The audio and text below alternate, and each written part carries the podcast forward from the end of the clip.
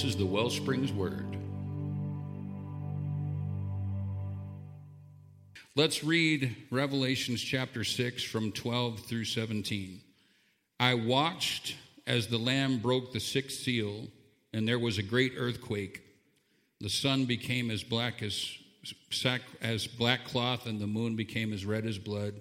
And the stars of the sky fell on the earth like green figs falling from a tree shaken by a strong wind.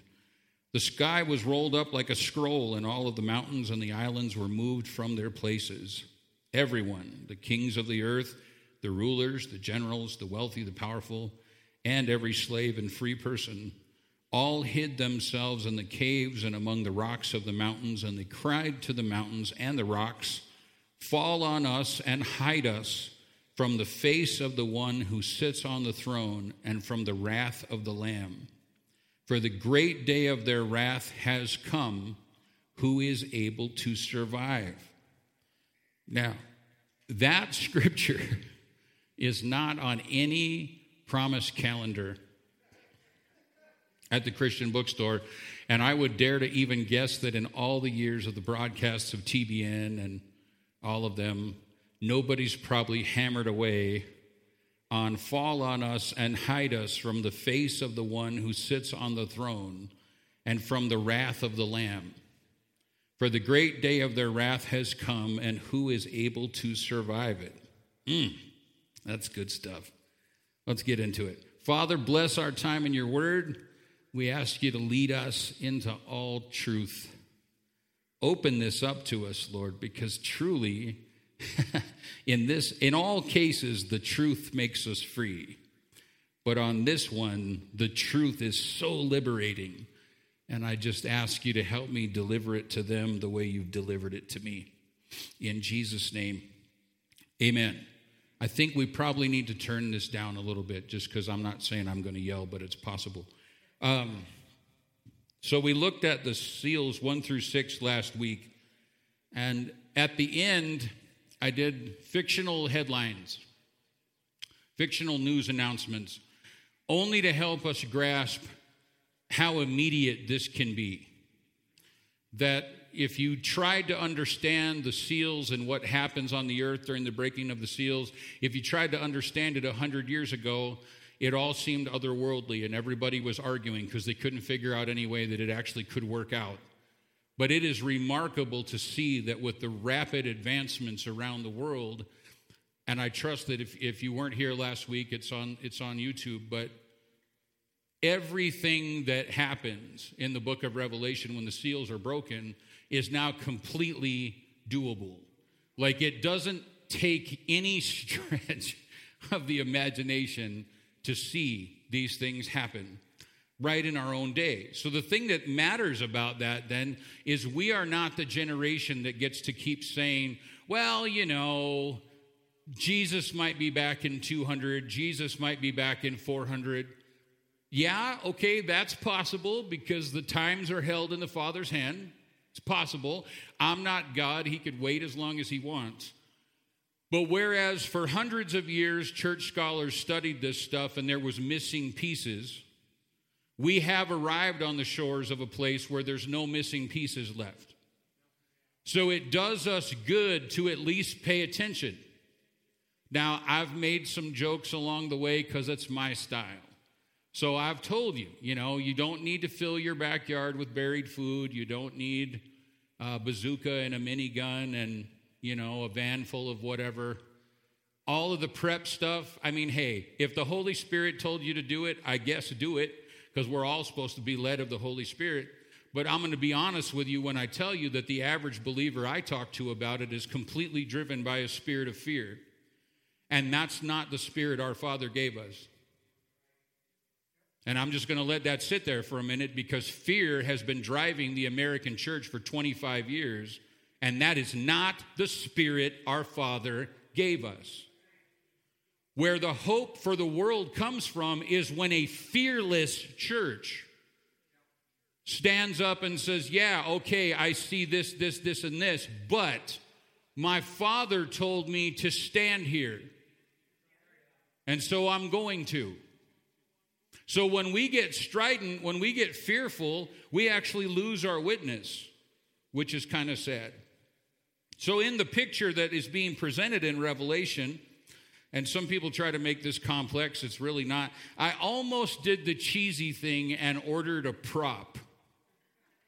But then I thought, you all have watched movies. You don't need a prop. So just imagine a scroll, right? It's all rolled up, and instead of being sealed in one spot, it has seven seals on it. And we've been breaking seals. Why? Because you got to break all seven to ever open it to see what's next. Last week we made it through seal number six. And we were looking at this. So if you can picture this in a big scroll, it's in God's hand. Jesus has been snapping seals off this thing. The seventh one is the one that actually opens it. Does that make sense to everybody? Right? This isn't complex stuff. So the seventh one matters. But there's a statement in what's shown there in Revelation 6, where we just read about the sixth seal. There is a statement there that really matters more than people sometimes realize. He that said that the world was going to announce the lost, the generals, the colonels, all the important people, right? All these people that didn't have time to serve Jesus are going to announce the day of his wrath. The great day of their wrath has come. Who is able to survive? Everybody just say wrath.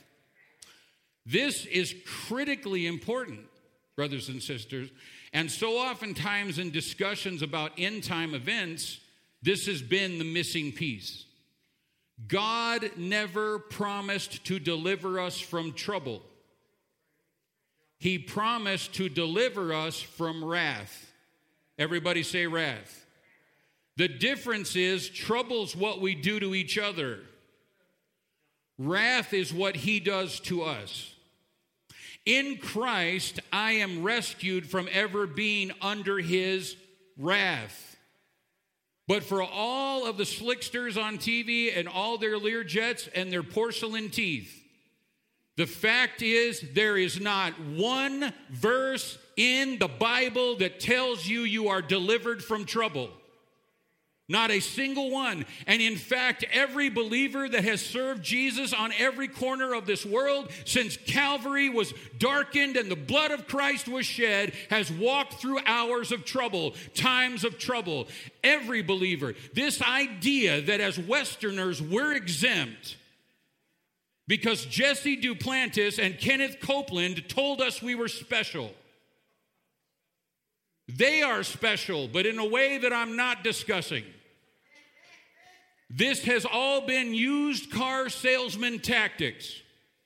The idea being you won't serve Jesus if there isn't something in it for you. And so we're going to add on to grace that you get money and you get favor and you get healings and you get cars and you get airplanes as if just not dying for my sin.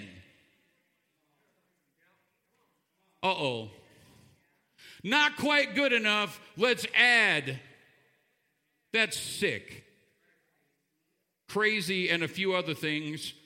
But my wife has been counseling me to try to be nice. So I'm going to try. I'm going to try. But when I see erroneous stuff celebrated in the body of Christ, it bothers me. It is wrath and not trouble that we are promised deliverance from. Now, I'm going to give you a piece of this puzzle real quick from the Old Testament, and some of you, your minds are going to go, but don't make a mess. If you think back, this has been the pattern all the way through. Think back for a second. Lot was in Sodom and Gomorrah. God didn't deliver him from homosexuals. God didn't deliver him from wickedness. God did not deliver him from the wickedness of the people and what they wanted to do. He did not deliver Lot or say a word to him about the godlessness and all of the sin that was around him. No, that's fine. You can endure all that. When did God do something about it? Right before the fire fell from heaven. God gets his people out of his wrath When did Noah get to build a boat? As soon as the people were wicked and vexed his soul. No. He lived right in among them and just had to deal with the fact that him and only his family was serving God for years. The Bible says it got so wicked in the days of Noah, it made God sorry that he even made us. And when you ponder for a moment that he is perfect in all of his ways, for him to look and go, I think I made a mistake, probably shocked heaven to the point of absolute silence for a minute. And yet Noah was not delivered from any of that. He got to deal with people being nasty. When did he get to get in his boat? When God was getting ready to strike the earth with the flood. See, this matters because the, the people preaching end times want us to believe that any moment now a trumpet sounds, we leave our clothes on the floor, and we're out of here because God promised us deliverance from trouble. And people say the most amazing things. Somebody said to me the other day, and they meant it. Oh my gosh, bless their heart, pure sincerity. Looked at me and said, I know Jesus is coming soon. I said, Wow. Do tell. How do you know? No joke, full sincerity. Because of that thing that happened on the Oscars.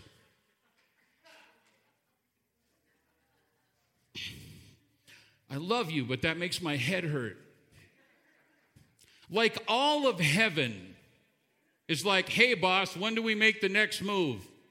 And God goes, well, I got to let the wickedness of the Oscars be on full display. Never mind Israel, never mind prophecies, never mind all my prophets, never mind all of that. No, it's all right there in America in a little tiny town called Hollywood for stuff that goes on. That's where this that's the center of my compass, Gabriel. So give me a minute.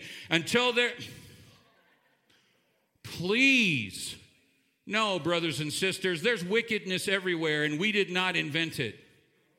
Read some history. The wickedness happening on the average street corner in the Roman world where Paul was preaching eclipses everything you've ever seen in your life. It's so bad now. No. We just insulate ourselves from sinners, hide ourselves in the church, and then judge people for being what we were.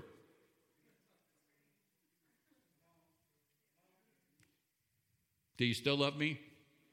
I'm not picking on anybody. Notice I said we. We do that. If we would have stayed out there preaching where we were supposed to be, they wouldn't shock us. Oh, see, you're not hearing me. The only reason we're alarmed is because we stopped being witnesses. If I had been talking to people about Jesus my entire life in the church, they wouldn't be surprising me with what they think because I would have been in the fray, out there hearing it. We're only alarmed because we hide ourselves in the church and we only listen to K Love and we only have Christian friends. And if we get together, we only read the Bible. And then all of a sudden we turn on the Oscars because golf wouldn't tune in on our antenna. And then we go, oh! Antichrist is at the door. Or the guy on the TV is just an idiot. That's an easier explanation. Honestly, look at that fool. so when you look in the Bible, again, the pattern of the Lord is not, I got to get my people out of the wickedness. No, that's where we're the light. That's where we're the salt, is where it's dark. What did Jesus say? He said, Nobody lights a candle in the middle of the daytime. That would be stupid. Where are we the light? When it's dark, God's not afraid of the dark. You need to stop being afraid of the dark. What does the Bible tell us in Genesis chapter 1, verse 2? That it was dark and without form and void, and the Spirit of God was hovering upon the face of the deep. My favorite preacher, Charles Spurgeon, wrote an entire message called God's Not Afraid of the Dark. Why are you?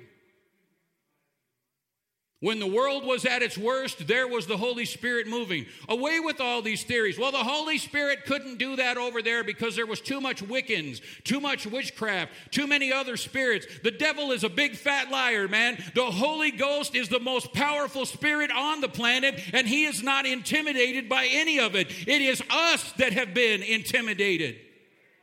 by them. You say that now, Pastor Walt, but if a witch came in the back and started working an incantation over your picture, you would think differently. I would laugh. How do I know? Because I have before. If you know who you are in Christ, I'm going to say something some of you need. If you know who you are in Christ, the darkness fears you, not the other way around. He's got 27 demons. Cool. I got one Jesus. And greater is he who's in me I am legion, for we are many. You can't even count. I will keep walking with the risen one. How you doing? So, First Thessalonians chapter 1 verse 10 told us this. They speak of how you are looking forward to the coming of God's son from heaven. Jesus, whom God raised from the dead. And look at that. He is the one who rescues us from the terrors of what? Coming judgment. It doesn't say Jesus rescues you from grumpy neighbors or high taxes or Democrats. It says Jesus rescues you from the terrors of coming judgment. Slightly more important, in my opinion. Romans chapter 5, verse 8 and 9, Paul said it this way God showed his great love for us by sending Christ to die for us while we were still sinners. Everyone stops there. And since we have been made right in God's sight by the blood of Christ, he will certainly save us from God's condemnation. What are we being saved from? God. Oh, see, people want to talk about you need to get saved, and a good young person will look at you and go, Saved from what? And if you're a huckster, from poverty. God will save you from low self esteem. You'll know how special you are. Now, the fact is, Jesus saves us from God. He's the one holy, He's the one eternal, and He's the one that will judge it all. What am I being saved from? The fact that my daddy can be grumpy, and He's very holy, and I am not. So, where I hide is with Jesus, I'm with Him. Yeah, I know. I got some stuff wrong, and sometimes I was in trouble and I lied like Abraham, and sometimes I lost my cool like Peter, and sometimes, and I'm going to be throwing names and everything else. Why? Because I know I'm not holy, and if you're smart, you know you aren't too. And there's the Father, perfect. He goes, There's only one way for you to be perfect again, you got to come through the way and the truth and the life, friends. This is why false religions don't work, is because they remove a holy God from the equation. The problem is not figuring out how to live better on the earth. The problem is, what are you planning to do when you die? And you stand before a God of infinite holiness. I will pledge the teachings of Buddha and he will smile and say, Yeah, Buddha was sweet, but that's not the point. Bye. We are being saved from God's righteousness. And now we arrive at the most distasteful thing in the all of the United States of America right now. This is the part that I told you nobody else is talking about today. I can almost feel it. I don't know it for a fact because there's probably some good, hardcore Southern Baptist dude somewhere down in Alabama, man. King James Bible, nine people thundering about the wrath of God, and everybody drives by. All he needs a new revelation. No, he doesn't because it's the Bible. The idea that a holy God is going to ultimately judge and punish those that reject salvation in Christ is the single most difficult concept for modern unbelievers to accept. The thing that they are honestly, for all of their attitude and all of their vim and all of their vigor, they might make the argument all over over here, but the real issue that they cannot accept is that a holy God will eventually judge everyone who rejects Christ. You say, well, Pastor, that's not a feel goody at all. There would be more people here if you would stop talking about these things. Maybe, but here's my real problem as a pastor is to have 500 here the trumpet sound and there be 6 and have Jesus turn to me and go, "Hey pastor, where's your church?" Well, we didn't like talking about this part, so we skipped it. No, I would much rather us be a church of 40 or 50 and have 100% arrival rate. That's just how I feel about it. But see, this idea that God's been grumpy about sin has been part of the gospel since the very beginning. It's only been our invention that he's not somehow right? John 3:32. The original guy, John the Baptist, right? Warm, fuzzy, nice. Talking about Jesus said this, he testifies about what he has seen and heard, about how few believe what he about how few believe what he tells them. Anyone who accepts his testimony can affirm that God is true, for he is sent by God. He speaks God's words, for God gives him the Spirit without limit. That's awesome. The Father loves His Son and has put everything into His hands. Now, look at this, because we celebrate the first part and ignore the second part. Anyone who believes in God's Son has eternal life, and the church says, Amen. Anyone who doesn't obey the Son will never experience eternal life, and look at that, but remains under God's angry judgment. What? How can this be? I'll tell you how. I'll give you an illustration.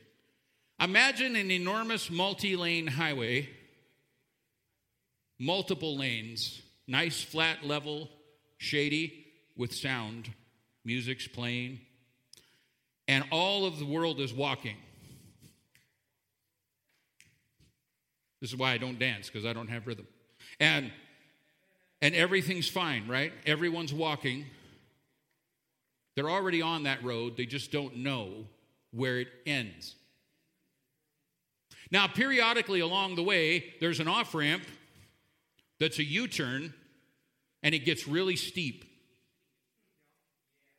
So you can see when the people take the off ramp, you can see them all of a sudden working hard, climbing up this steep slope and having a hard time and you're down here with your with your margarita you know listening to whatever you like and it's shady and easy and well look at those fools. Why in the world would you take that off ramp for a harder way? That's dumb. This road's easy. And a little while later there's another off ramp turns back and goes the same way. There's a guy standing at the off ramp going you really need to get off this road and go this way you look and you see that the people that get off the road, first of all, there's not very many of them. They're very few in number, and they're having a much harder time than you are. Nah, that just seems stupid. Till you figure out that the easy highway ends in the fire, and only the people who took the off ramp survived. And interestingly enough, Jesus taught it that way. In Matthew 7 13, you can enter God's kingdom only through the narrow gate. The highway to hell is broad, and its gate is wide for the many who choose that way. But the gateway to life is very narrow, and the road is difficult, and only a few ever find it. Pastor, are you saying God's mad at people who are not believers? I'm not saying anything. I'm telling you what the Bible says. For all of you that struggle with that, consider for a moment the graciousness of God. My son is innocent, and I love you so much that I'm going to kill him in your place. Now, I can do that because he's holy, and because he's holy, death can't hold him.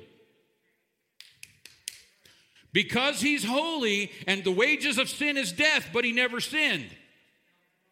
So I can go ahead and do this. I can have him walk through that. What did Isaiah 53 say? We esteemed him smitten by God, not the devil.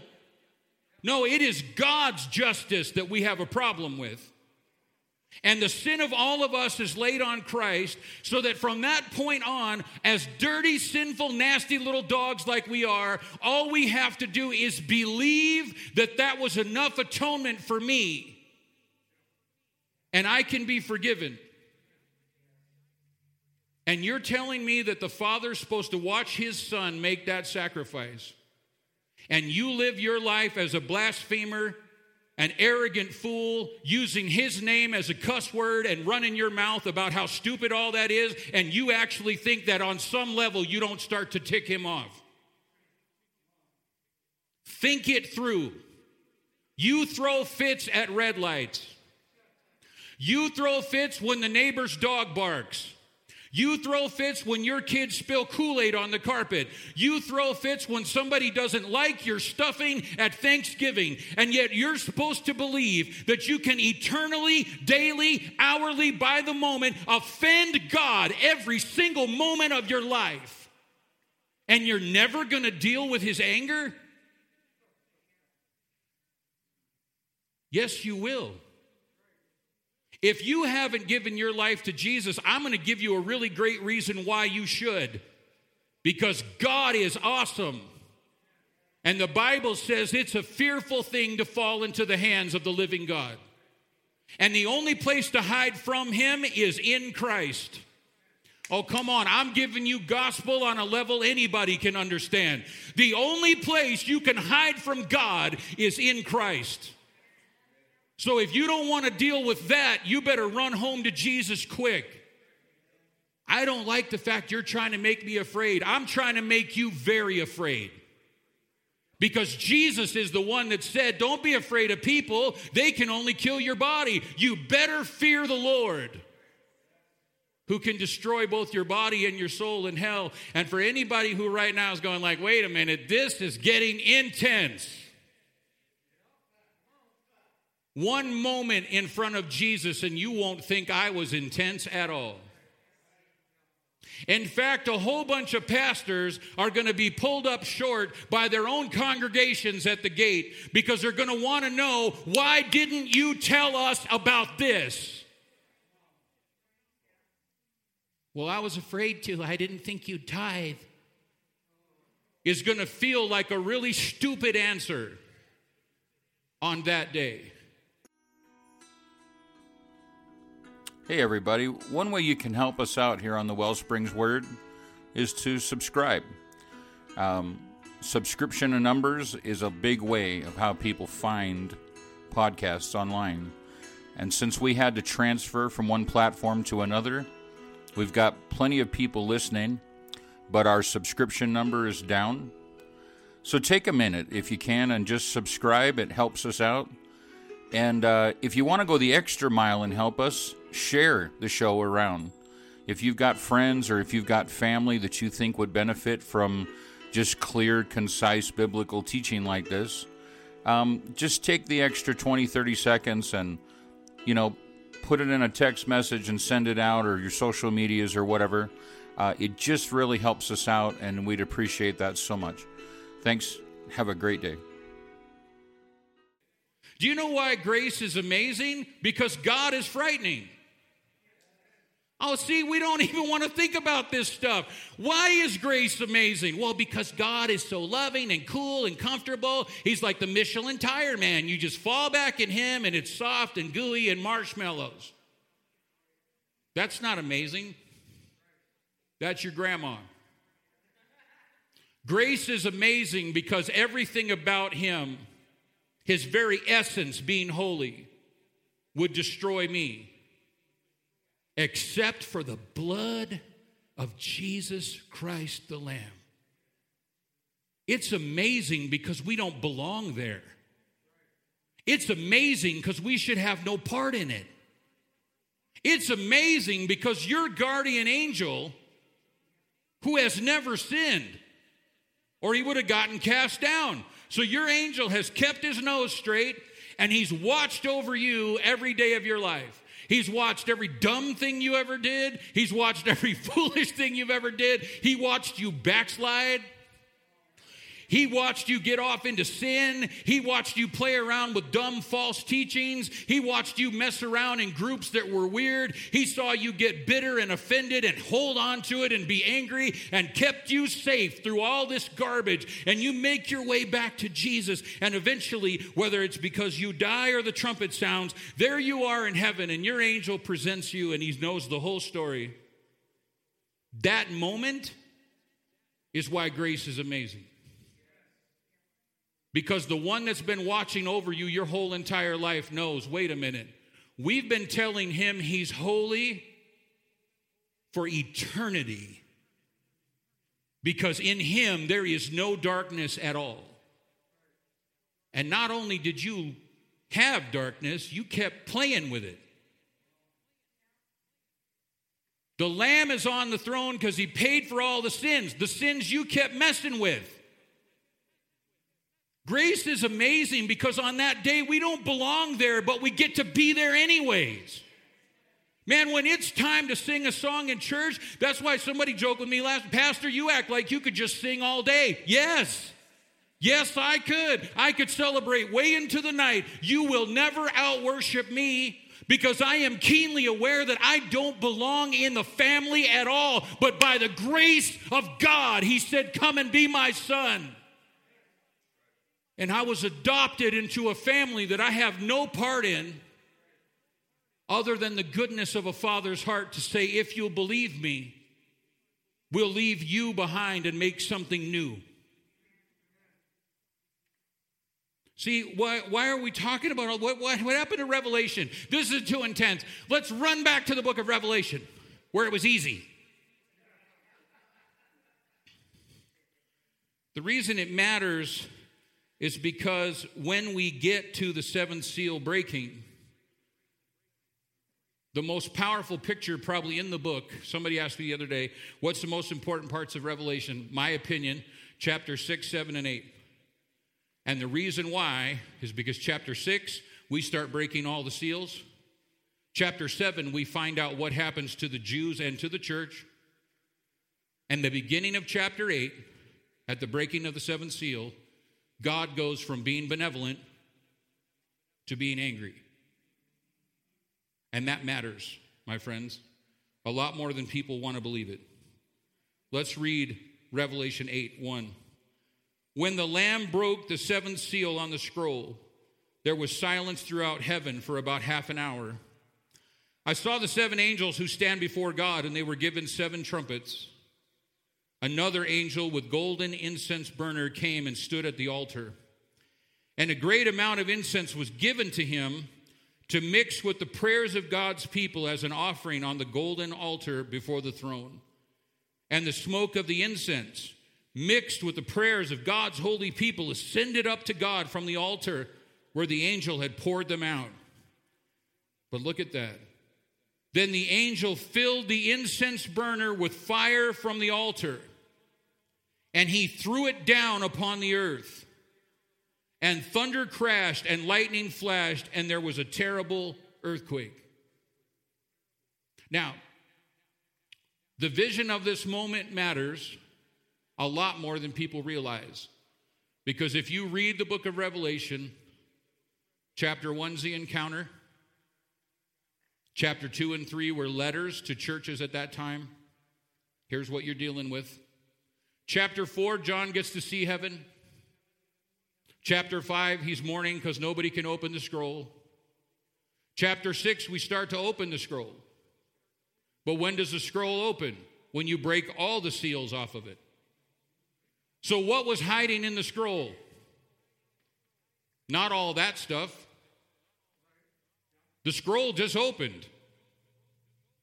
At the breaking of the seventh seal, there's silence in heaven for half an hour. Now, I try to be a good Bible teacher, so I'm not going to tell you for sure what that is because it doesn't say. But in my opinion, think of that moment. It has never been silent in heaven. Ever. The angels of heaven have been worshiping God nonstop for eternity. And this moment is so powerful that at the breaking of the seventh seal, just picture all of the flying beings stop. And it's just quiet. Can you even fathom that? I can't. I have a good imagination. I think I sort of could sneak up on it. But my goodness, what was that moment will be like? It has never been silent there, ever. And at the breaking of the seventh seal, everyone is hushed and everyone is quiet. Why? Because of the transition that's about to happen. Because in the breaking of the seals, like I told you, lots of bad stuff's happening, but it's all what we do to each other war, famine, martyrdom, oppression, all of that is stuff men do to each other. The transition that happens at that moment is remarkable in the scripture and it matters more than people realize because this is the first moment where the fire, the picture of judgment is always fire, and it's the first moment that the fire begins to fall from heaven to earth. The wrath of God. And if you keep reading, and you can be because it's your own Bible, you don't have to be afraid of it. Keep reading through chapter 8, and what you find is a whole different thing from the seals. And we're going to get there, not today. I gave you too much already. Some of your eyes are spinning opposite directions. Here's the thing every trumpet that sounds is a totally different level from war and martyrdom. No, the trumpet starts sounding, and it's fire and hail and earthquakes and lightning, and it is God striking out, God lashing out in his wrath and in his anger. And we go, wait a minute, nobody on TV ever told us that was going to be a thing. Not my problem, I'm not on TV, and this is probably why. Because I insist on telling you the truth almost like I'm going to answer to God for what I preach from His Word. Heaven and the fire from the altar are thrown to the earth. And this is the transition from trouble and tribulation to wrath and judgment. And what were we promised to be delivered from? Judgment, wrath. We weren't promised an exit from trouble. We are promised an exit from wrath. If you were paying attention, we read the end of chapter 6 and we skipped to the beginning of chapter 8, the breaking of the seventh seal. Why did we do that? Because chapter 7 is what we're going to talk about next week, because that's where we find out what's happening with us. And what's happening with us is that we are already there. Why? Because we are promised deliverance from wrath. We are told that Jesus rescues us from the wrath to come. So when uh, some a friend of mine contacted me and he said, "I don't know about this way you're teaching Revelations. I don't like it." I said, "Okay, fine. Based in something biblical." And he literally said in a text message, He's probably watching, and I love you, bro. You know that I do. But he said in a text message, I just don't like it. I thought, well, as long as you've got a deep reason. See, there's two ways to pursue this. I'd rather believe a lie because it makes me feel better or I'd rather know the truth even if it's hard because then I at least know what's happening. I asked him why he didn't like it, and he said, and it's possible some of you feel this way, and this is why I'm going to just air it out. And I told him I was going to, so he can't even be mad. He said, I don't feel like it causes hope. It's not hopeful. I said, Really? That's remarkable to me. Because what I'm preaching from the Bible is the essence of hope. To me, there's a moment of God's discontent, and He's going to judge sin. And you and I don't have to have any part in it unless we want to. I can find the free gift of salvation in Christ and never have to be fearful of God's judgment. Or I can keep playing games in my head, rejecting everybody, living my own life, and doing my own thing, and then fall into the hands of an angry God. I don't see how that's not hopeful because everything I need is in Him and He gives it away for free. How is that not hopeful? The only way for it to not be hopeful is if you bought into the American gospel that what Jesus was saving you from was poverty or from trouble or from people not liking you. Or Jesus was saving you from the damage of your past, or he was saving you from having low self esteem, whatever this modern stuff is. Well, yeah, if you buy into that, and then I stand here and go, well, no, there's trouble coming. Go, oh, see, no. No, I don't like that at all. I'm going to the other church. That's the beauty about skipping church or going to other church. You go wherever you want and you won't change this. You would do better to just hang out and grow up. I'm mad at you. I'm going somewhere else. That'll teach you. No. No, you don't hurt me when you do that. I mean, yeah, on a personal level, if Chase gets mad at me and he leaves, he's my friend. I'd miss him. But he's not hurting me, he's very potentially hurting him. Now, if you get mad and you leave because you just don't like me, that's fine. You don't have to like me. That's not in the Bible. But if you get mad and leave because you don't like what the Bible says and I told you, brothers, please rethink that. Because you can run all over the world and at the end you're going to stand before the Word. You ever met that person that's been to 43 different churches and they know what's wrong with all of them? I'm so fascinated to see how that day is going to go. Checking in, Jesus, and the Lord going, Yeah, we need to talk. We need to talk. For you were always good at spotting the speck in the pastor's eye. Somehow you never figured out you had a log sticking out of your own. You thought people respected you. It's just because when you turned your head, they had to duck No, this is absolutely hopeful. In Christ, I can be free of ever fearing God's judgment. In Christ, I find newness of life if I want it. See, this is the thing that I think most Americans struggle with. God is the original author of personal accountability. You get to do with Jesus whatever you want to your own peril. I don't want it, I reject it. And the f- most frightening thing about God, I love this stuff, man. I love history. Somebody asked D.L. Moody one time, What scares you about God the most? And Moody said, The fact that he will let me reject his son.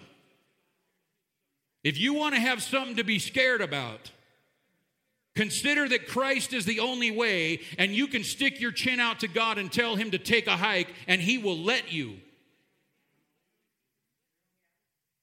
That's a frightening piece. No, I celebrate the love and the grace that I find in Jesus Christ because I don't have any room to belong in his family. And yet, with Christ, he calls me his son. Come on. Think of all the dumb things you've done in your life. I know we don't like to, but just take a second. All the dumb things you've done in your life. And your angel is like, Good God, why did you have me guard him? Are you kidding? Why couldn't I give him the stupid helmet? He just kept messing up. And you just kept telling me to shield him from his own stupidity. And you check in at the gate. And here's Jesus, the Son of God. And God look at you and go, That's my son too. It is like the most ragged orphans in history being adopted by the richest man who ever lived and being treated like they've been living in the house since birth. Why do we sing, Pastor? Probably that right there. I don't worship based on whether I had a good week or not. I don't worship based on whether or not people like me or not. I don't worship based on whether I'm having trouble or not. I don't worship based on, well, I tried to worship the Lord, but I've been fighting this demon all week and I just couldn't. No, that demon can go back to hell where he came from. I'm going to lift up the name of Jesus because I can't speak for you, but the only thing I ever found worth having in my life was him. So I cling to him and I follow him and I tell the world about him because he's the only thing worth talking about is what Christ has done. I'll give you one more thing. That altar, right, says he takes the laver, throws the fire to the earth. There's a cool thing in that picture, and it was probably there. Some of you noticed it. That mixture on that altar includes the prayers of the saints, if you noticed. So when we look and we go like, what is all that? What does that mean? Every prayer ever uttered on this planet. God, how long are you going to let the wicked prosper? Lord, aren't you going to do something about this injustice? Lord, how long is it going to be till you do something about the fact that this is wrong? And we pray. Pray all the time, all the way back. Read the Old Testament, man, the Old Testament prophets. Father, how can you let this be like this? Every single one of those prayers stored up in heaven, not one of them lost, not one of them forgotten, not one of them not heard. And in the day of God's wrath, every petition that's ever been made that he make this right will be answered. And a bowl full of our prayers will get poured on the earth. Don't ever think that a prayer delayed was a prayer wasted. No. Sometimes it's just not time. We watch people do horrible things to each other. We watch people that we love get hurt, and we go, God, do something about that. Somebody that I love is being damaged. You told me that I can't take vengeance in my own hands, so I'm not going to kill him. You could, and that would be cool. What are you waiting on? And if you could hear him in that moment, he would say, I'm waiting till Revelations chapter 8, verse 5. And don't you worry, once I start to set this right, every single person will answer for everything they ever did. And the primary one will be when they rejected my son after I had him pay the price for them. Now, see, I don't know if that hits you as intense, a heavy way to leave church. I don't know. I rejoice in the truth, man. Why be a witness? Because there's a lot on the line. If I share the scripture with my aunt, she might get offended, not nearly as offended as she'll be later. If I try to tell my coworkers about Jesus, I might not get the promotion. Yeah, true enough. And if nobody ever tells them, what did Paul say? He said, I'm persuaded. Go look this up. This is your homework because when I say this, you won't believe it's in your Bible, and it is. And I only know it is because I read the Bible more than you. I have to, it's my job. No, I'm kidding. I read it because I like it. But when I say this, very few of you have this underlined in your Bible. The Apostle Paul said about his witness, therefore, knowing the terror of the Lord, we persuade men. Some have pointed out that Jesus talked about heaven twice and hell nine times.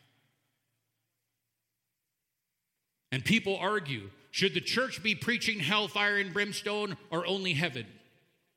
It depends on what you think. I'll leave that to you. But what I noticed when I perused the Gospels is the people he told about hell were his disciples. Now, that doesn't make a lot of sense if they're not going there. It makes a lot of sense if the Great Commission is how we rescue other people from going there. When you're tempted to quit, Matthew, this is what eternity looks like for them if you stop preaching. When you try to draw back, Peter, this is what eternity will look like for them if you stop preaching. When they start hating you for my name's sake, you will want to run home and hide. But this is what eternity looks like for them if you stop holding out the way of life. There's a lot on the line, man. We're going to take communion in a minute. And you know what we're going to do? We're going to celebrate the fact that because Jesus allowed himself to be broken and he had his blood to be shed, I don't have to be lost. I can escape judgment and stand before the throne of God and have him say, Son, come on in